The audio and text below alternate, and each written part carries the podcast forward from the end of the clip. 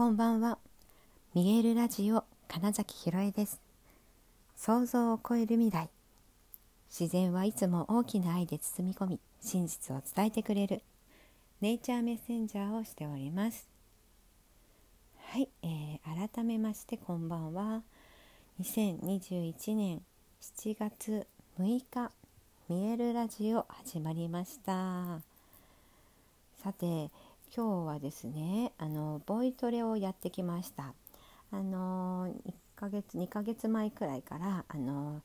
とある人がね、はい、あのボイストレーニングを受けたいですということであの歌うボイトレではなく話す方のボイトレを希望だったのでだったら私があのそれを伝えることができますよって言ってですね今今日は3回目のレッスンだったんですね。で、えーと、今日はこれまではその座学というかこう考え方とか、うん、こういうスキルが必要ですよとか、まあ、そういったイメージをしてもらうような、えー、授業だったんですねこれまで 2, 2回のレッスンは。で今日はあの実践を増やして、えー、いわゆる何て言うんですか筋トレ体の使い方とか、えー、支えるためのその丹田とインナーマッスルですね。自分を軸を作る、えー、トレーニングの方法どういうふうに意識してやると,、えーと、回数とか時間は少なくてもそういう体になりますよとかあとはうんと滑舌、えーと、表情、うんと、表情筋顔の筋肉ですねの使い方とか、えーと、口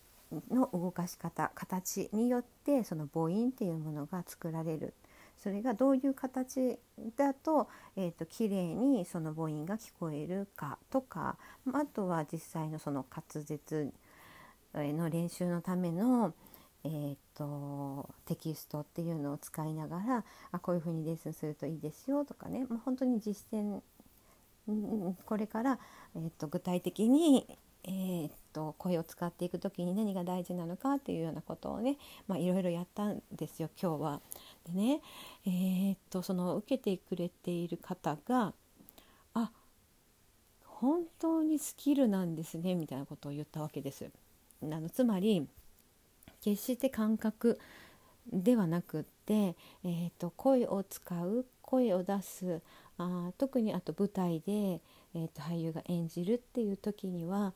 えー、結構な技術スキルっていうものが要求されていて、えーと、それをなんだ使いてないと実はうんとほんと些細なことでも何言ってるか分かんなかったり、えー、とその感情とか、まあ、内容が伝わらないこともあるよっていうようなことを、まあ、本当にやっていく中でねあのはったと気づいたみたいでですねあの普通は、うんと、話すとか歩くとか立つとか、まあ、日常にねえーと、やっている日常の本当にいろんな動作っていうのは、まあ、無意識にもできるようになってますよね。もう赤ちゃんの時にだから例えば 1, 1歳であるぐらいまでにハイハイして、えー、2本足で立って歩くっていう、まあ、体験をした後は、まあ、歩くのが当たり前、うん、だし、えーと、と言葉を覚えて喋れるようになるっていう風になった時にもちろんその期間は練習してるかもしれないけれどもうんと何て言うのかな具体的に目的を持ったトレーニングっていうのをあんまりしてるわけじゃないですよね。例えばあの国語の時間で小学校の時に、えっと、朗読をするとかっていう時にも例えばその口を大きく開けなさいとか大きな声を出しましょうとかどこどこまでに届く声のみたいでやりましょうとか,、まあ、なんかそんな感じですよね。うん、でまあそっか読むとかには大きい声が出た方がいいんだなみたいなことだけをまあ学んでいて実際に自分の自分自身の声っていうのをうんと鍛えるっていうか使えるようになる練習っていうのはまあほとんどしないわけですね。うん、でそれは、えーと、音楽の時間であってもそこまで、えーと例えば丁寧に、え指導してくれる先生って多分ねいなかったと思うんです。うん、でだから、うん、要はその喋る声のトレーニングってなると一番、うん、とその人の、えーと、声の質で、まあ、高さ響き方うんとどういったなんだろう硬さとか柔らかさとかも含めてですね、うん、本当にその人の声でどの音域が聞き心地がいいのかなとか、うん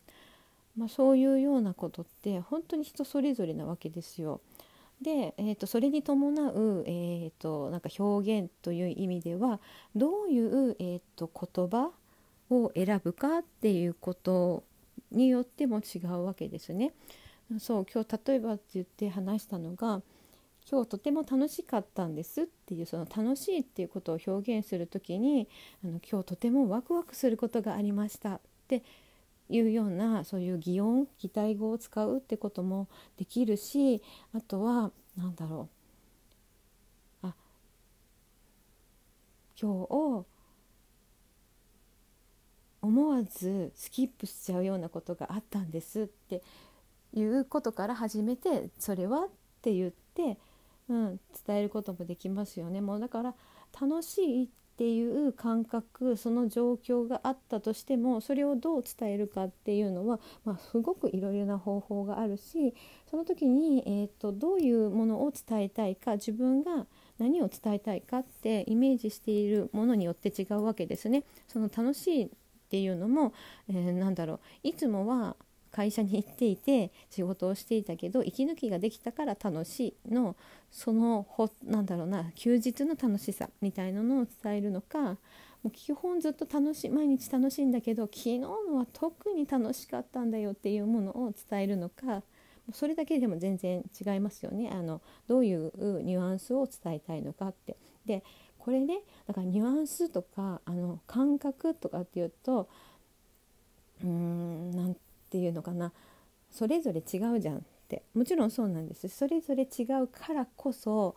その表現する時に、えー、っとその逆説的に実はその一般的にっていうものそ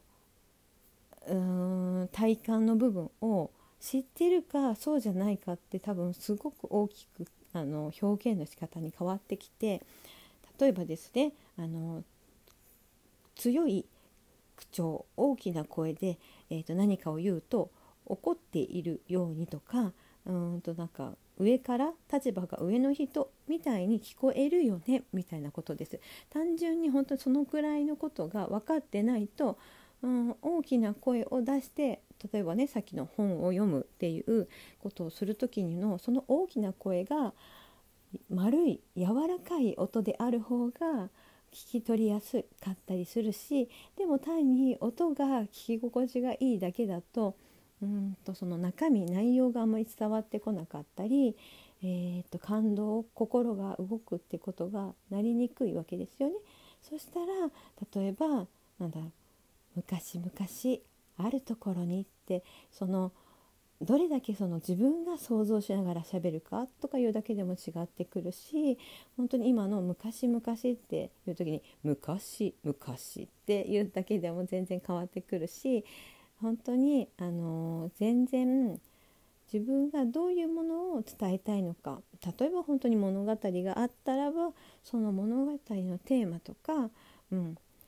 だって怪談話っていうそのね例えば怖い話をする時はやっぱり何かおどおどろおどろしいようなちょっとこうささやきでほら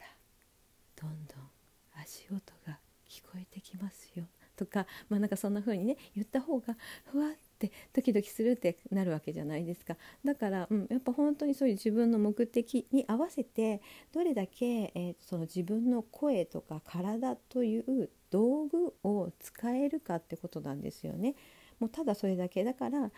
だどれだけ把握できてるかっていうことで、うん、それで言うと私がやってるその見える体ほぐしだったりとか、うん、そういう、えー、っと演劇のワークを使って必死に遊ぶとかなんかそういうものも全て自分の体とか声とかの、うん、と質とか特徴がつかめてくるっていう自分自身を本当に知るっていうことがやっぱり私にとっては一番大事なポイントだなって思ってるんですね。そう自分のことを知っていて、えー、例えばだから私の今このラジオでは、うんとうん、わざとちょっと高めで、うんとまあ、夜にお話ししているので、うん、なるべく落ち着いてというかそんなその大きな声で勢いよくとかっていうのではないわけですね。うん、でであのできたらその明るめ で話すとかっていう、うん、これ全然暗く話すこともできるわけですよ。あの今日はもう当に嫌なことがあってとか言って なんかまあそういう話し方だって全然できるけど、まあ、そうではなくって、うん、できれば要は本当聞き心地が少しでも良かったり、えー、っと私が毎日言っているのは本当にそのその人の個性、うん、が生きる生かせるそしてそれぞれの魂が輝くみたいなことをたくさんの人ができるといいなっていうのがすごいあるのでなんかそのヒントになるようなことを毎日のねあったことから喋ってるっていうもう本当にそういうテーマで喋っているっていう決まりがあるので、うん、その話し方とか言葉の選び方っていうのもやっぱ自分の中でその瞬間にセレクトしてるなっていうのを、まあ、今日そのボイストレーニングをやったことでね、うん、レッスンを渡したことで気づいたことすごいあったなと思ってちょっと今日はシェアをしてみました。はいということで、えー、本日もご視聴くださりありがとうございました。2021年7月6日見えるラジオ金崎ひろえでした。おやすみなさい。